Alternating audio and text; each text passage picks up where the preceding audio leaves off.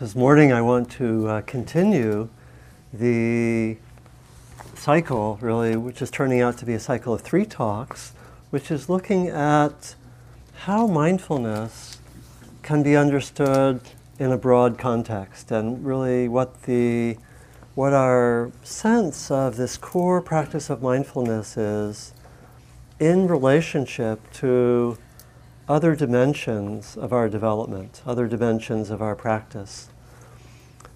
So, the theme I want to particularly focus on today is the relationship of mindfulness and wisdom. This whole series of talks was really stimulated by a discussion which uh, I was part of with uh, about half of the members of the Spirit Rock Teachers Council a little over two weeks ago, in which we wanted to see how we both understood and respond to, want to respond to this very um, accelerating movement of what we called secular mindfulness, or bringing mindfulness into the larger culture, where mindfulness is going into all these different parts of our life, all different disciplines. We're finding mindfulness being used extensively in psychology, psychotherapy. I mentioned a few weeks ago how um, one friend of mine who's a psychiatrist said that uh, this, in, in, the last uh, decade, mindfulness is one of the two major uh, new developments in psychology that's really take, gone quite into the mainstream. bringing mindfulness into psychology and psychotherapy, it's been brought into healthcare, medicine, education, sports, the military, um, business settings, connected with yoga, and so forth. It's, and I probably have left out another 10 areas. you know, that it's very, very widespread. And it's both something clearly positive in certain ways, but we also had certain questions about that development, and in particular, wondered what the role, if any, of Spirit Rock might be in relationship to mindfulness being used so in so many settings, and often in a way that's quite different from how we teach here. I mentioned how I had myself um, uh, a number of years ago had a, a training in the Hakomi approach to body-based psychotherapy. It's a wonderful training, and I mentioned my surprise when we were talked, we were told about mindfulness and said mindfulness is basically being aware inside. Okay, you have a client. Our next exercise is you have five minutes to induce mindfulness in your client in front of you, right? And do it. That's your exercise. You know, that was no further instruction, nothing about the breath, nothing about anything. And you know, I, I think that has value, but I was also a little bit surprised that that's all it was. You know, and sometimes mindfulness is being used like that. So it raised certain questions, as well as um, points to certain very powerful potentials. You know that you have uh, this developing in so many sectors, and it's just happening willy nilly. So. Um, I was interested to explore, you know, what is mindfulness? Because we were, the concern would be that mindfulness is given a very narrow interpretation, that it's just about a limited technique or it's a technique for being a little bit peaceful or having a little bit of inner knowledge. And so I, uh, we were concerned about that. And broadly speaking, we were concerned that the link between mindfulness and ethics mindfulness and the awakened heart and mindfulness and wisdom might not, not always be present. And so that, for me, was very interesting. And so I uh, first gave a talk uh, two weeks ago on mindfulness and ethics. And we looked at some of the ways that mindfulness could be disconnected from the ethical context. You know, the uh, extreme example uh, could be of someone doing quite unethical actions and learning how to be more at peace about it. you know, someone, you know, who are, who are you know, uh, another extreme example would be uh, actual historical example, which I mentioned, was of the use of meditation in Japan in the first half of the 20th century, where where Zen teachers gave pep talks for militarism and for soldiers going off to war. And it's pretty well documented and somewhat, somewhat um, horrifying in certain ways. You have, uh, I gave quotations that I think two weeks ago that were done. There's a very powerful book called Zen and War, or Zen at War, uh, which, which documents a lot of that. And you know, there were there have been, as I mentioned, historical apologies from most of the Zen establishment. Some of them coming quite late, you know, many many years after the war. But there was a, a way in which medita and uh, the upshot of the apology was we disconnected meditation from ethics. We forgot our ethical basis. So we looked at that. That would be the extreme version, but it really it's it was pointing to the ways that in what could be called mature mindfulness, or in the classical tradition, it's called right mindfulness, mindfulness is understood as a factor of a path of liberation, not simply a technique. And it's understood very particularly is that mature mindfulness has to be connected with ethics, has to be connected with wisdom, has to be connected, we might say, with the awakened heart. So I, I talked about that two weeks ago. I also talked about how there are strong tendencies in this culture to separate out knowledge from ethics, to separate out thinking from feeling and from the heart. So we not we have in our culture, I would say, predictable tendencies that these will be separated.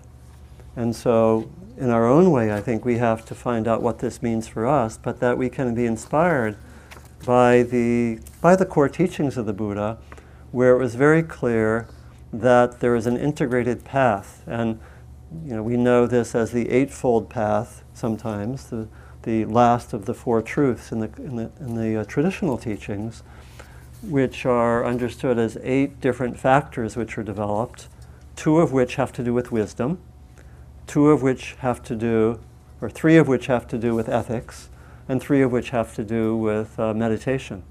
And that the very structure of this path of liberation is understood as bringing together these three dimensions ethics, wisdom, and meditation.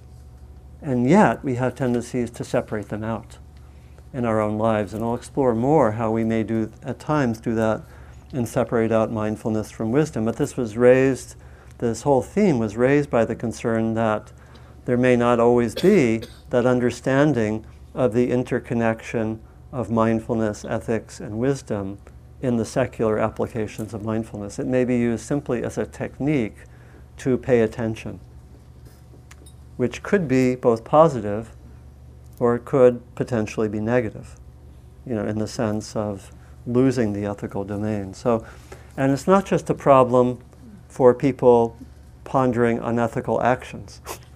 but I think it's also an issue for us. How do we connect these parts? So our, because I think our mindfulness also can be rather limited. It can just be, at times, I want to be mindful so I can have a little bit of peace. Or so I can know maybe what's happening, and I don't always make the connections between my own mindfulness and ethics and wisdom. So that's been the, the inspiration for me, it's been to really point to this uh, robust and full and powerful quality of mindfulness. It's not simply a technique for just being aware of sensations of the breath, but actually that as it matures, it brings in these other dimensions.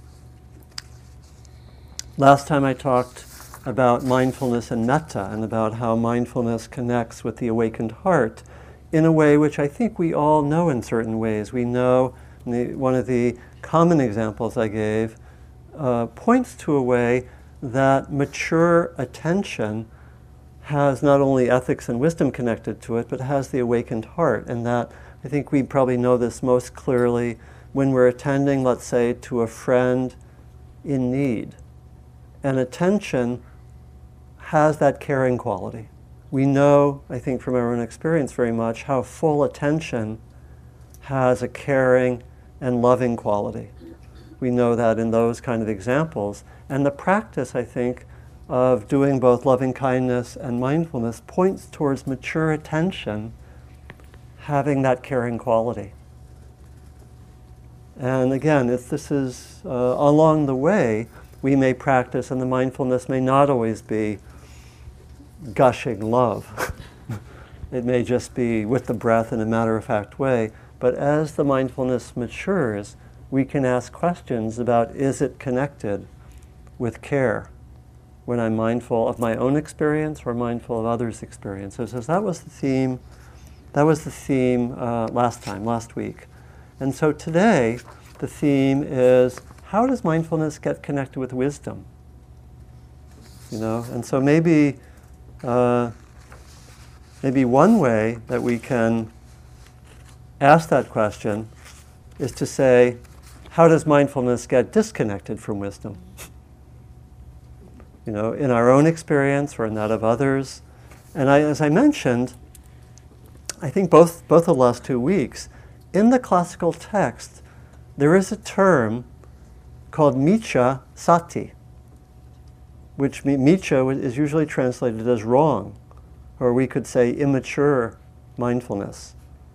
And so it's very interesting that there is an understanding that mindfulness by itself is not always mature. And again, it's the understanding of right, what's translated usually as right mindfulness, and last two times I gave a gloss on the translation and suggested that a better translation th- than right mindfulness may be mature mindfulness, or what does mindfulness look like as we mature in the development of mindfulness. So I prefer that translation, and I'll use that, I think, from, from now on. And so we could say that what does immature mindfulness look like? First of all, the mature mindfulness is one in which it's linked with the other aspects of the path, with the other dimensions of uh, a path of freedom and specifically mind that's linked with different aspects of wisdom, uh, what are called mature understanding, mature intention or aspiration, and it's linked with, with different aspects of ethics. So, what does, what, think to yourself, what might immature mindfulness look like, or so called wrong mindfulness? Miccha sati, you know, uh, what is, and we can think of it in a few different ways. You know, what does uh, mindfulness look like without ethics? Because remember, mindfulness is this ability to attend. It's the ability to attend really to what is in front of us. It's a natural human quality which in our practice we refine. So mindfulness has to do with a, an ability to attend to what's in front of us, to stay with it to sustain attention. You know, initially we sustain attention on the breath. It's the ability to really stay with an object. Uh, uh, from uh, a text from about 1500 years ago, mindfulness signifies presence of mind, attentiveness to the present. It has the characteristic of not wobbling. I don't know what the translation of wobble is, but it has the characteristic of not wobbling, that is, not floating away from the object. So mindfulness can stay with whatever we're attending to. And we can attend to anything. We could attend to the breath, I can attend to inner experiences, I can attend to a tree, I can attend to another person. So mindfulness signifies presence, uh, awareness. It also has the quality of being non reactive.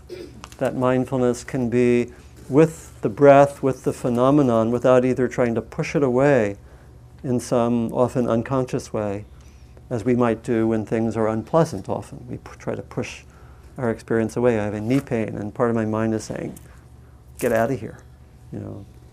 Or there's a certain emotion which arises which I don't like, and I tend to push it away. So, much, as mindfulness really is stabilized, we're, we're not reactive. Or Another way of saying it is that we can notice when we are reactive mindfully. I can be with my reactivity and really stay with that. But that mindfulness of reactivity is not reactive, or we might say mindfulness of anger is not angry. it's a pretty significant aspect of our practice, right? That when I am mindful of a difficult state, I don't, you know, let, let's more of a challenging state. I'm mindful of anger. I'm mindful of sadness. The mindfulness itself has more of a neutral quality, and we could say mindfulness of sadness is not sad, but we tune into the sadness and so forth. That, it's a very important distinction. It's actually where freedom arises. in the mindfulness. Mindfulness of anger is not angry, and so forth. And so that non-reactivity is quite, is quite key to mindfulness. And then with our mindfulness, we learn how to bring the mindfulness into mindfulness of the body, the four classical areas, mindfulness of the sense of pleasant, unpleasant, or neutral, what's called feeling tone or Vedana in the Pali language, and mindfulness of thoughts and emotions, the third aspect, and then mindfulness of some of the larger patterns of phenomena. And I'll say a little bit more about that later, the fourth foundation. So, given that account of mindfulness, what might wrong mindfulness or immature mindfulness look like? And say, what does mindfulness look like without ethics? Well, we could imagine a terrorist trained in mindfulness. Hmm? Could be. We could imagine a terrorist trained in mindfulness who is very, very attentive as he or she develops the bomb. Right? Really tuned in, not distracted. You know, really noticing, really concentrated. You know, uh, that would be immature mindfulness or wrong mindfulness because it's not connected with ethics, right? And we could imagine people doing all sorts of unethical activities with a very high level of mindfulness, right? That I could, uh, you know, I could be uh, a sniper, or I could actually be a murderer, or I could be a thief, and my actions could be supported by developing mindfulness to a high degree. That would be an example of wrong mindfulness or immature mindfulness where it's disconnected from ethics. We could also have mindfulness that's disconnected from the heart, with the awakened heart, from compassion. You know, uh, there's, a, there's a story which I heard, which I don't know if it's actually true. I suspect it's what we call apocryphal. Do you know that word? Meaning probably made up. know. And it's a story that I, I remember hearing of some monks who were really deep into their mindfulness practice and they walked by a pond and they saw someone in trouble in the water and they stayed with their mindfulness practice rather than help the person. Again, it must have been a teaching story. It's hard to imagine that really happening. But I remember hearing that story. And that would be, you know, that, that would be an example of the mindfulness which somehow gets cut off from compassion. You know, in a, a more ordinary way that that might appear is, which sometimes I've heard stories, and it probably has occurred in my life uh, personally, is where I might be so really into my mindfulness practice and someone in my family or house is really, really distressed and wants my attention, I say, I got to do my mindfulness practice.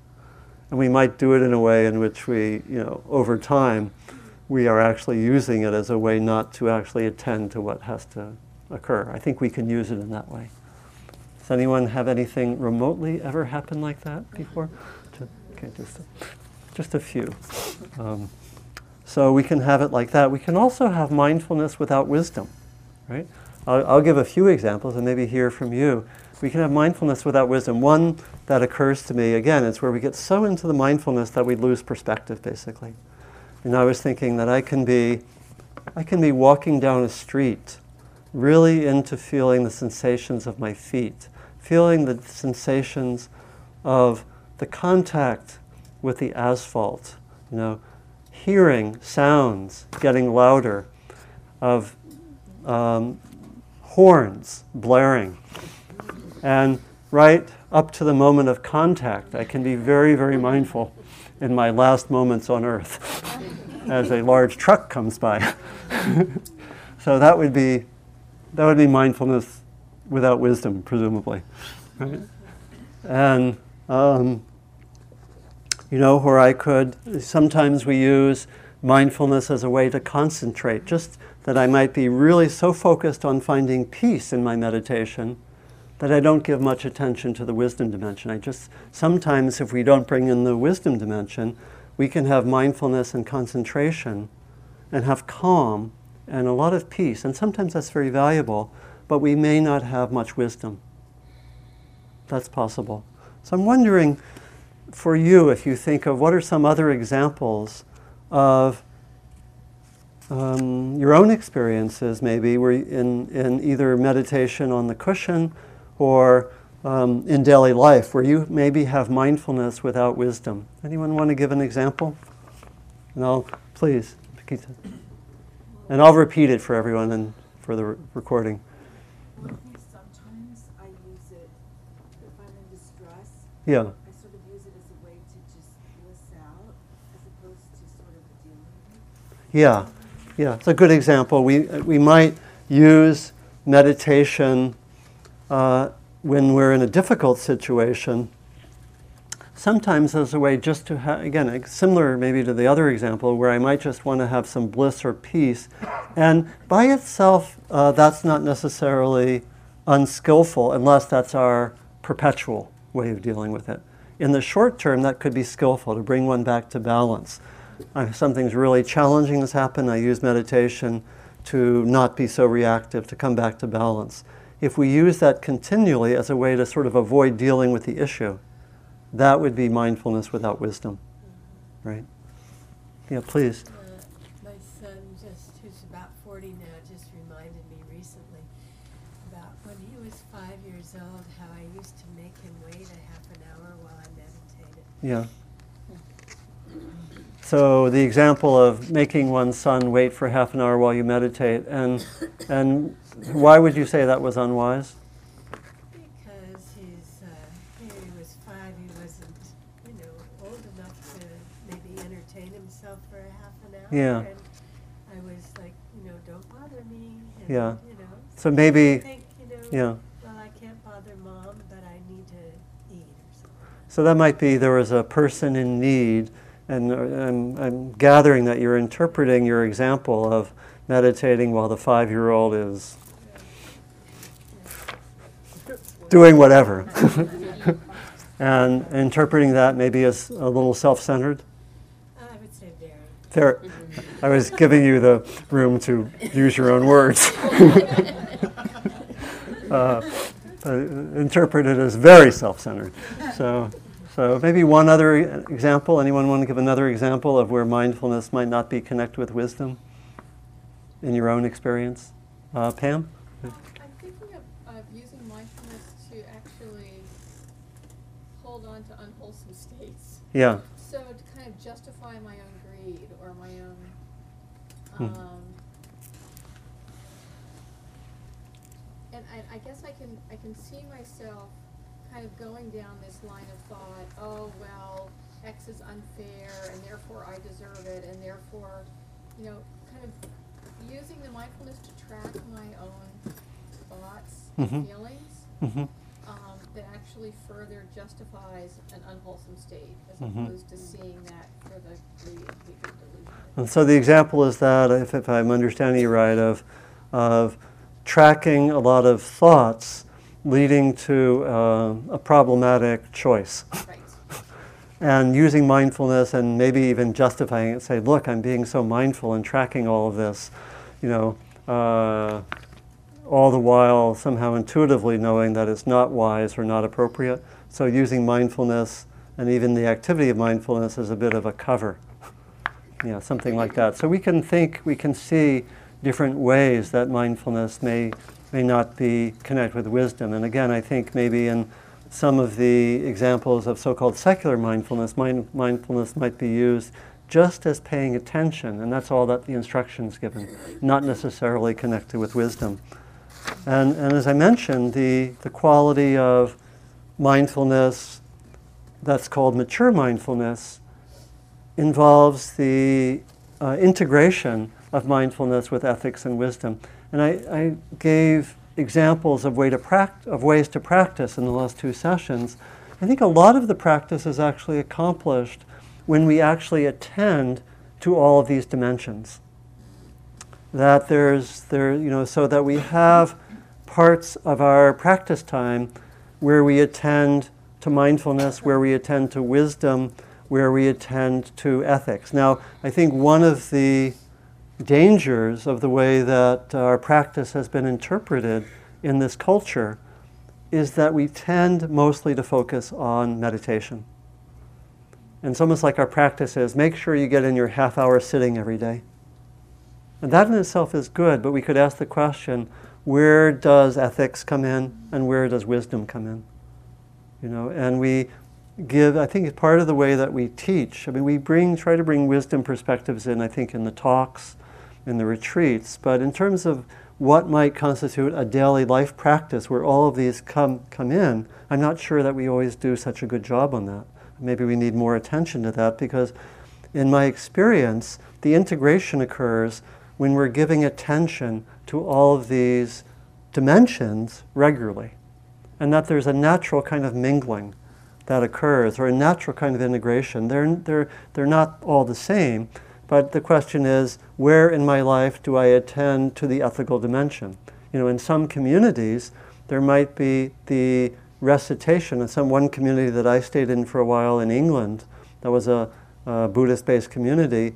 Once a week, they had a whole you know hour in the morning and renewed the commitment to ethical precepts and had discussions. We did that just this morning for this group.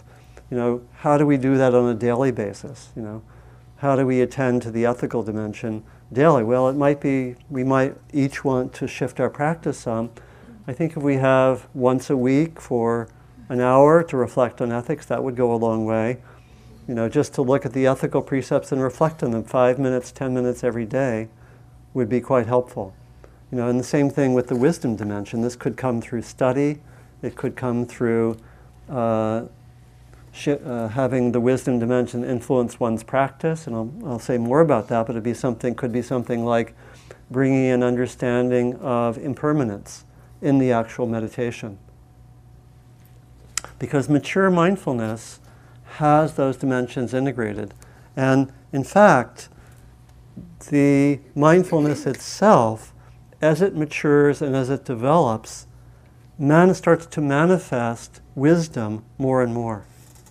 And I think, and the way I understand the relation of all these, I think I mentioned last time, is that the, that as the mindfulness deepens, it has an impact on ethics and wisdom. If I take the ethical precepts and my mindfulness is stronger, I might pick up in daily life when I'm getting closer to an ethically problematic action. When I'm using speech, for example, in a way that's not respectful to another person. And my mindfulness might say, Oh, Donald, your self interest is getting in the way, in the way of your ethics. You know, and I might, and that might, that's mindfulness. It's a wake-up call, right? Or I might say, you know, as my friend Diana Winston often likes to say at the beginning of a conversation or beginning of a story, I'm not sure this is really wise speech, but it's a very good title for some book. you know, that, that, uh, but, there, the, but there's some sensitivity, and we often, you know, when we work a lot with speech, we have sensitivity. Uh, am I really being truthful right now? As the mindfulness deepens, it tunes in to when we're not. Similarly, as we're more ethically sensitive, we have more of a sense of uh, interdependence, which is a core teaching of wisdom. And we become more able to tune into that when we are being more self centered. And so, as we work with each of them, they sort of help us deepen in the other area. This is almost like a spiral, maybe, as we keep practicing the three, er- the three broad areas of ethics, wisdom, and meditation develop together. So how, so how to work with that? I think we can need to make, we need to ask ourselves, do, am I really giving attention to all three? Or am I, you know, for many of us, it's a struggle just to meditate every day, right? So it's like, so it's like Donald, you know, you're my, I'm just trying to get half an hour a day, and you're giving me more homework, you know, just give me a break, you know. So let me just do one thing at a time. So that that could be legitimate. So, but but the, I think the the pointer nonetheless is towards how do we have all three of these operative. As we develop in mindfulness, wisdom will tend naturally to develop, and and, and it's, it's quite it's quite interesting how that happens. That um, as we um, develop in mindfulness and just really look carefully at experience over and over. And mindfulness depends on this repetition. That's why the daily practice is so crucial. Mindfulness depends, the learning seems to occur not when we see a negative pattern for the first time, or the third time, or the tenth time, but guess what? Change sometimes occurs on the 1,732nd time. Now, don't, you don't need to count and wait for the 1,732. That was arbitrary number, just chosen for an example, but it's mysterious that some, there's something in our mechanisms which makes us relatively slow learners. But the repetition of mindfulness, we attend to something, we see the mind reacting to the same kind of pattern 300 times. Sometimes something just wakes up and we say, that is leading to suffering. I do not need to do that anymore. I think we all know that. That there's in, because we see that my, my experience of practice is that the, the more superficial negative patterns fall away rather quickly when we start meditating sometimes. And the deeper ones stay along for the ride, so to speak, and they, t- they take time. So we, just the simple attending over and over, we attend more and more. First, we just get familiar with attending. What's it like to attend to anger? How do I actually, how can I actually be mindful of anger? As we go deeper, then we start to see, oh, anger has this nature. Anger feels hot in the body. My mind's doing this. Here's what my body's doing. And we notice, and maybe we study anger 30 times and we start to notice these things. Then we start to notice, oh, what was the trigger for the anger? You know, what is my personal pattern of being angry? What triggers it? Where does it go? What's beneath it? When we keep on attending with mindfulness, all this starts to get revealed. And there can be understanding, there can be a certain amount of healing. Just staying mindful, mindfully, with something difficult tends to be healing. And so there can be that change, and there can be start to be wisdom about what is the process of healing. How can I, if I've healed with my anger and worked through something, how can I bring that to something else which is unresolved? We start to get wisdom about the very process of transformation. We start to know that more. We start to be attuned more to larger scale patterns. We start to bring that out into our daily lives. And so mindfulness can lead simply by attending over and over again to that wisdom. There's an interesting term in the classical text also that's part of mindfulness. It's a term called uh, sampajana, which is usually translated as clear comprehension, which is part of mindfulness. Mindfulness is able, uh, especially, really to know the context and know what's appropriate. This is really what clear comprehension means that we can have a, a mindfulness not just about the sensation that I'm experiencing, but about also about the context. And I can have a sense of the wisdom, what's appropriate, you know, it, it can be an aspect of clear comprehension to know I'm feeling angry, what would be an appropriate response right now? That, would, that starts to become part of mindfulness, and that really is a wisdom aspect. I'm, I'm angry now. I'm, um, what should I do? Okay, well, let's attend to how the body feels. Let's attend to what's going on with the mind. Let's really notice if the anger ends, what, is, what, what appears? Let me notice when it, when it appears, when it goes away. That would be an aspect of wisdom called clear comprehension. And I start to notice those patterns. I also can start to tune in part of clear comprehension is called the clear comprehension of phenomena or of reality, which is I start to notice various patterns of experience. And the key patterns that are connected with wisdom that I can follow with mindfulness are noticing first impermanence, second, how suffering arises and how it passes away, and thirdly, how there is a kind of construction of self or of a sense of separation or a self image.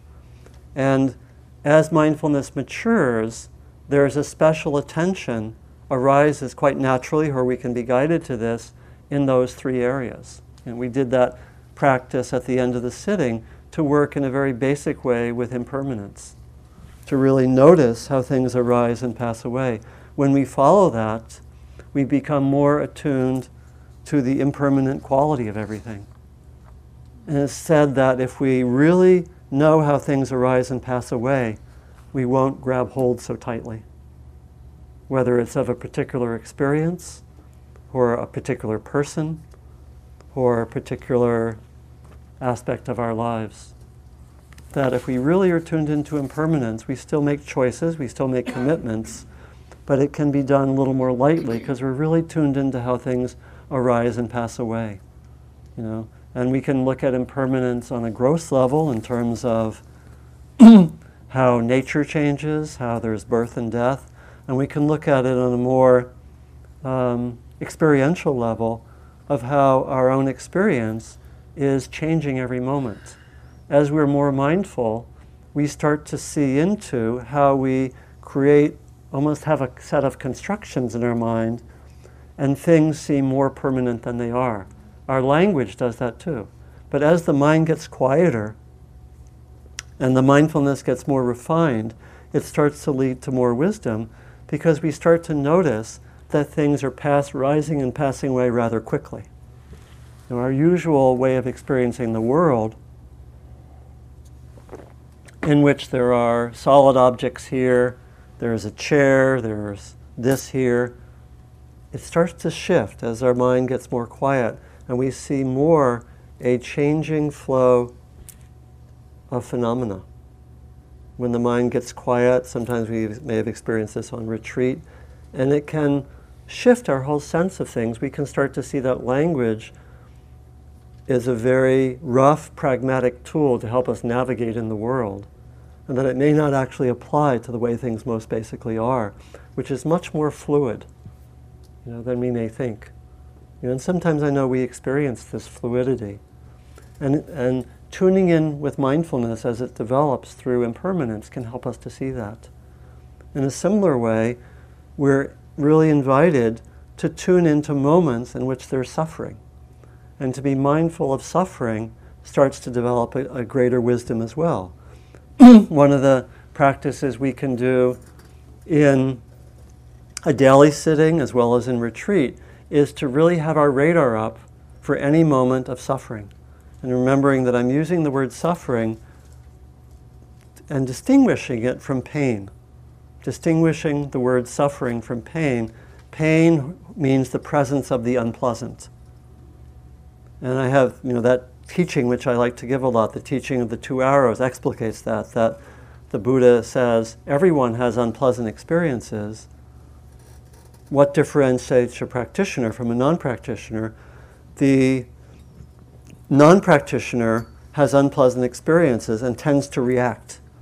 When I have physical pain, I tend to contract. When I have unpleasant emotions, I tend to push them away or blame someone else. And that's called shooting the second, ar- shooting the second arrow. The first arrow is simply the presence of the unpleasant the typical conditioning is when I have the, the unpleasant present, I try to push it away, get rid of it, get rid of that emotion, get rid of that difficult person, blame that person, judge that person, and so forth. That's our conditioning. And the non practitioner tends to do that. You know, we do that in all sorts of ways. And the practitioner learns to be with the unpleasant without shooting the second arrow. The second arrow is called suffering the first arrow could be called pain. Right? And this is and so we can be on the lookout for when we're suffering. Another word that we sometimes use to describe suffering is resistance to the present moment. Some kind of reaction or resistance to something happening in the present moment. And so we learn how to tune in to when they're suffering. A special focus of mindfulness becomes can I really be mindful of when I'm being reactive? becoming an expert on the various patterns of my own reactivity starts to become interesting as practice matures. And instead of looking for peace and bliss, I say, I was channeling George Bush, and I say, bring it on. Sorry, I don't know where that came from. so. okay, sorry about that. okay. No political commentary intended, but that's what sometimes when I talk, I don't. I just let it come through. anyway, um, so I sometimes, but I say something similar to myself. I say I have enough stability, maturity, where I'm willing to open up to suffering. Let me do that. Let me study it. Let me study my own suffering because that's a way to wisdom. And that's a way that I can learn not to shoot the second arrow. Essentially, I can learn not to suffer. Which doesn't mean at all that I don't have unpleasant experiences. But I don't, as it were, let them proliferate. And, you know, and I've mentioned many times, I think the vast amount of our suffering is the second arrow and not the first arrow. If we could limit what's painful to the first arrow, I think we would have about 5 or 10% of the level of pain in our lives that we'd have. I think it's quite profound. And uh, I could say more about that if we want to in the discussion. So we tune into that, we study that. And then we also start to tune in in a more, maybe a more subtle way to when there's a construction of self, to when there's self image. You know, the language that we use often is it says, when do I personally identify with a content of experience?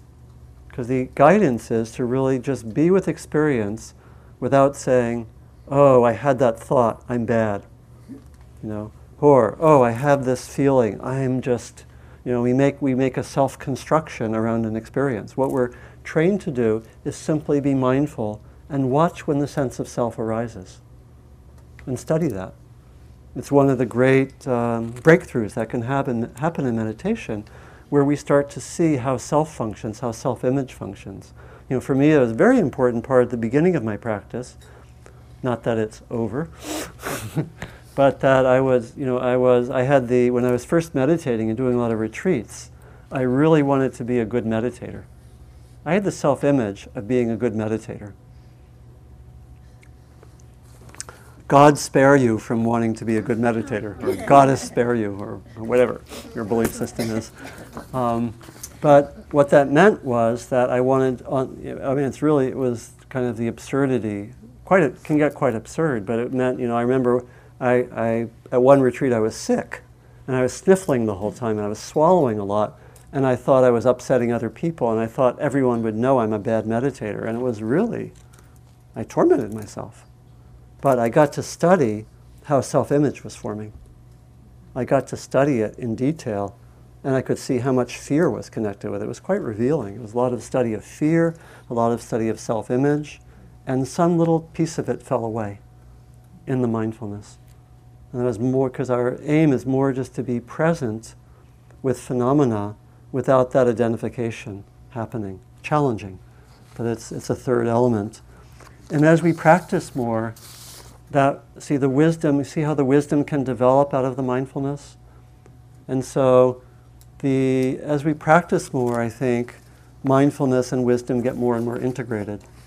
So that there we might say that there's something like a wise awareness or a, um, a mindful wisdom. In the thai forest tradition there's, they've developed a term which actually doesn't appear in the classical teachings, which is called satipanya. It's the word for mindfulness and the word for wisdom brought together to make a new word. And they use that in the Thai forest tradition, for example, as taught by Ajahn Chah, who's the teacher of Jack Kornfield, Ajahn Sumedho. And it's really quite beautiful because it's really saying mindfulness and wisdom in their mature forms are connected. And that, that there is a kind of awareness that develops as these both become more mature, in which there's a deep awareness that has wisdom functioning in an intuitive way. Initially, we may work with wisdom by reading books, by hearing talks, it can be more conceptual. Eventually, all this gets integrated so it's more intuitive. And so that mindful wisdom becomes something intuitive in the moment and deeply expressive of wisdom about impermanence, about the nature of suffering, and the skillfulness of not resisting experience, and the quality of letting experience just flow without the heavy handedness of self image. And so I think that's where, that's where it points. You know, it points towards that integration, and when we do the practice further, it gets integrated with, with the quality of love and care and with an ethical grounding. And this is, this is, this is the direction of our practice of mature mindfulness is caring, is ethically grounded, is wise. And to practice in these ways, we want to have some ways in our daily and weekly practice that we give attention to all of these aspects. Again, we can maybe talk further about some more practical ways to do that, but especially simply by giving some time for each of the components. They tend to get integrated. Let's just sit now for a moment and we can have some discussion together.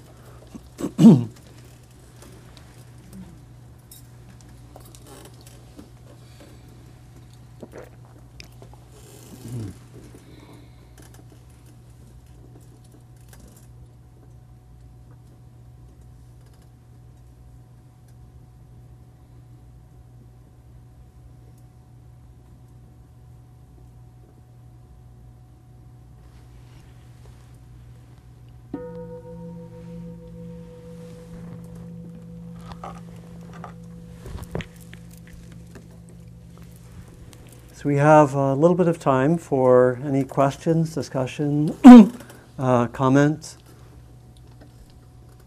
spontaneous reflections and poems, please. And let's say, let's say our name also as we start. My name is Patty. Um, I have a question Yeah. about um, psychology, uh, the shadow side of the personality, Yeah, and integrating into um, sort of wise mindfulness. yeah, That in, you have to look at both sides, and maybe you can help me integrate those a little better in Buddhism, because they seem to be conflicting at times. that we have to look at the shadow and the light, as it were. Yeah, Yeah. so, you know, the dark and the light, the sad and the happy, the selfish and the selflessness, that in order to fully integrate as a human being, we have to look at both sides of our personality. Yeah. So the question is about how does this uh, mature mindfulness really maybe integrate uh, what Western psychologists following Carl Jung call the, the shadow. And is that, is that fair enough? Yes. Yeah. Um, so I'll give a short answer. I think it's a big it's a big topic, and you know I did give a series of I don't know how many talks it was, maybe three talks about working with the shadow uh, on a Wednesday morning. So it's on they're on Dharma Seed. Um, more than you would want ever to know about the shadow. so let me see if I a, a quick response. I mean, I don't see if I can have a sense uh, of what's essential. Um, mindfulness practice in itself has the potential to reveal the shadow. For example, when I was um, doing that practice, the mindfulness practice, where my uh, a certain self-image was revealed, and I also saw that that was connected with fear. We could we could say that that is related to some aspects of the shadow. Um,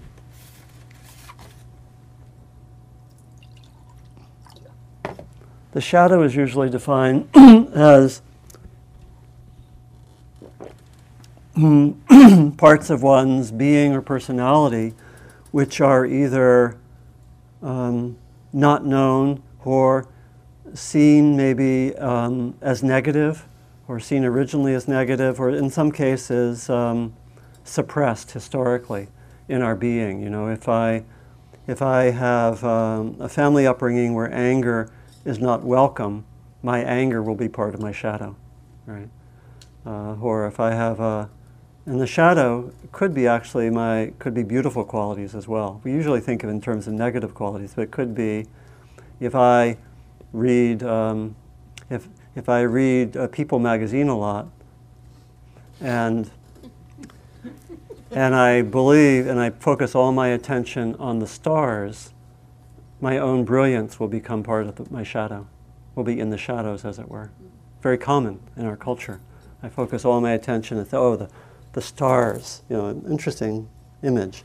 And then my own beauty, brilliance, and so forth will become hidden to me.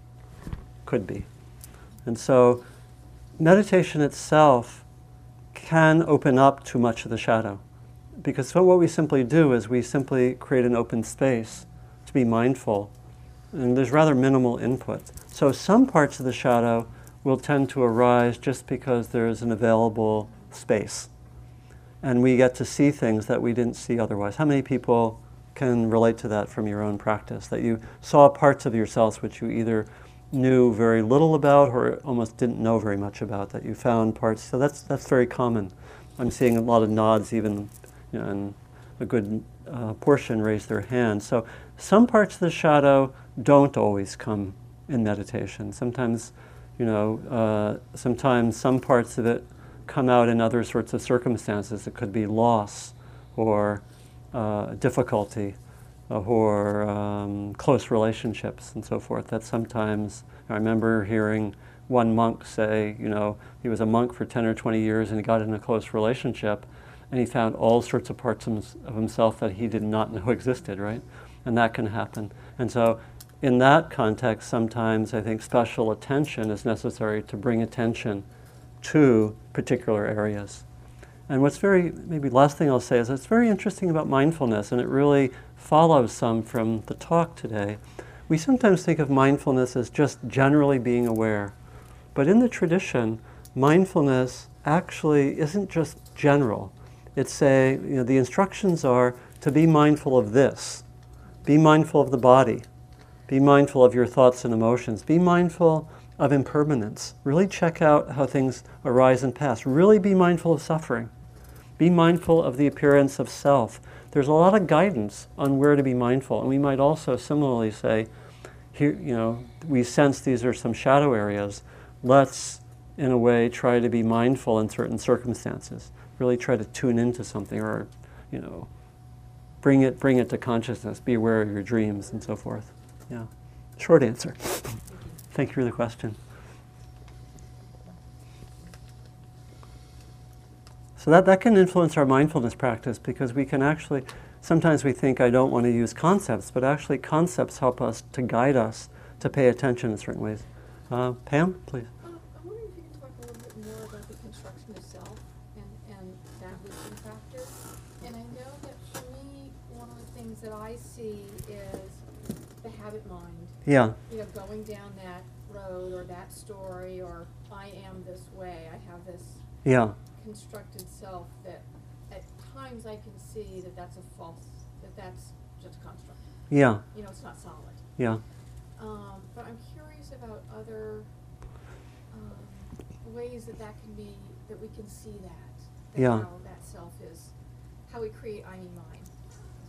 So, um, a question about how about different ways that we can see that sense of separate self. Uh, again, it's it's a it's a uh, large large topic, and I also gave a series of three talks on that,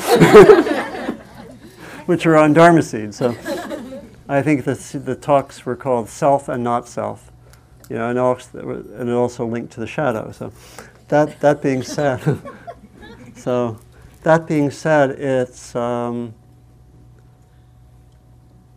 I've been thinking about offering, um, working, talking about that theme here, because I think it's a very it's a very powerful theme. So.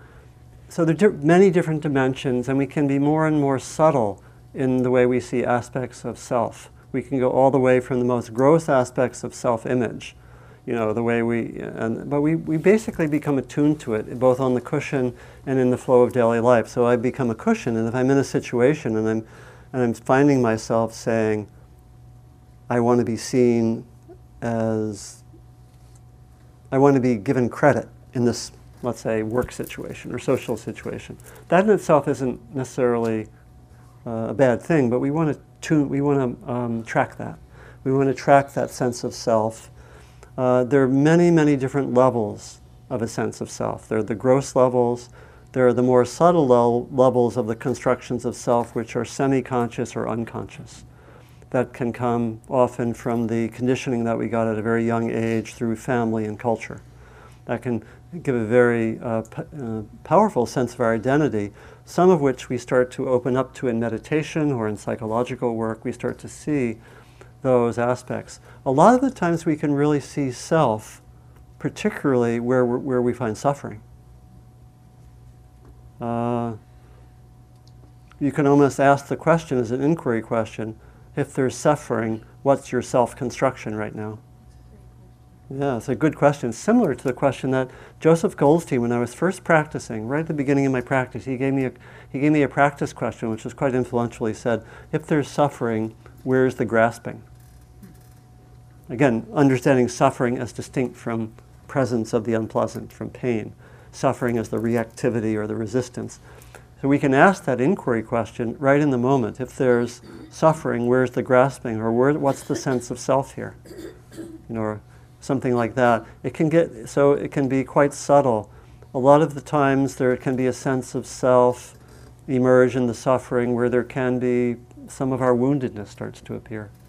And and you know what I when I reflected on the connection of Western psychology and practice, some of the interesting aspects came out. Western psychology identifies really well where people get developmentally stuck.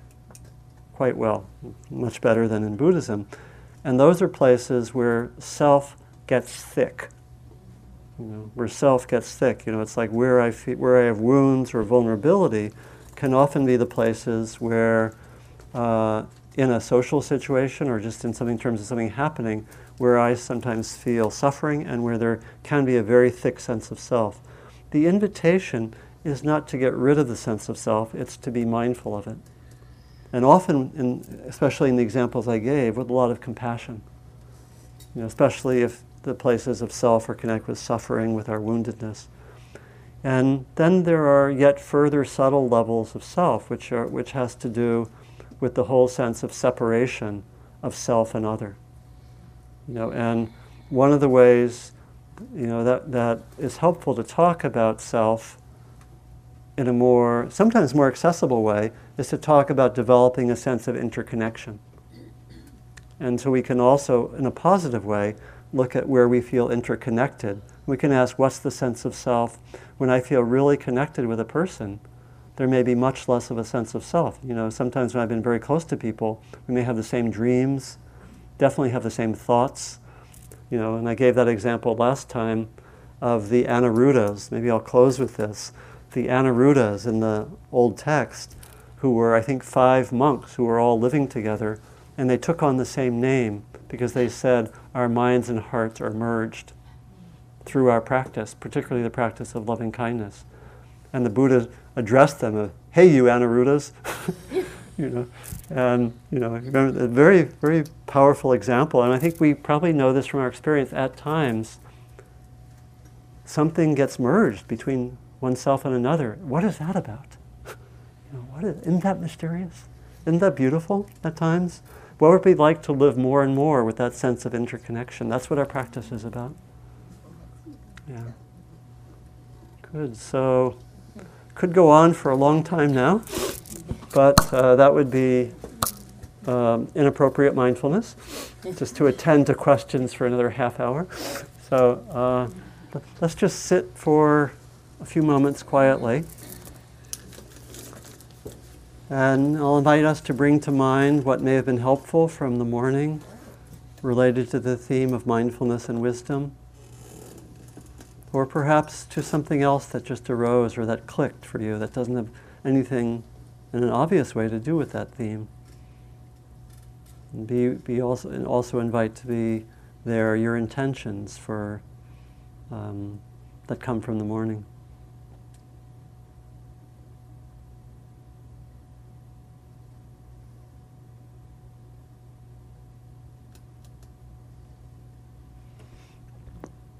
And you may want to ask yourself how do I bring in, in a sustained way, these, these dimensions of mindfulness, of ethics, of wisdom? Through reading, through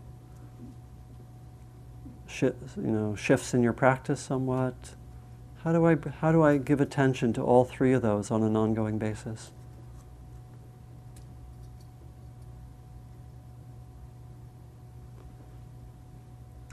And so we close by knowing that we do this practice, this exploration,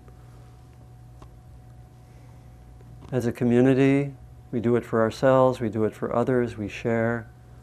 We share our practice with all those we come in contact, and may all of this be of benefit to ourselves and to others.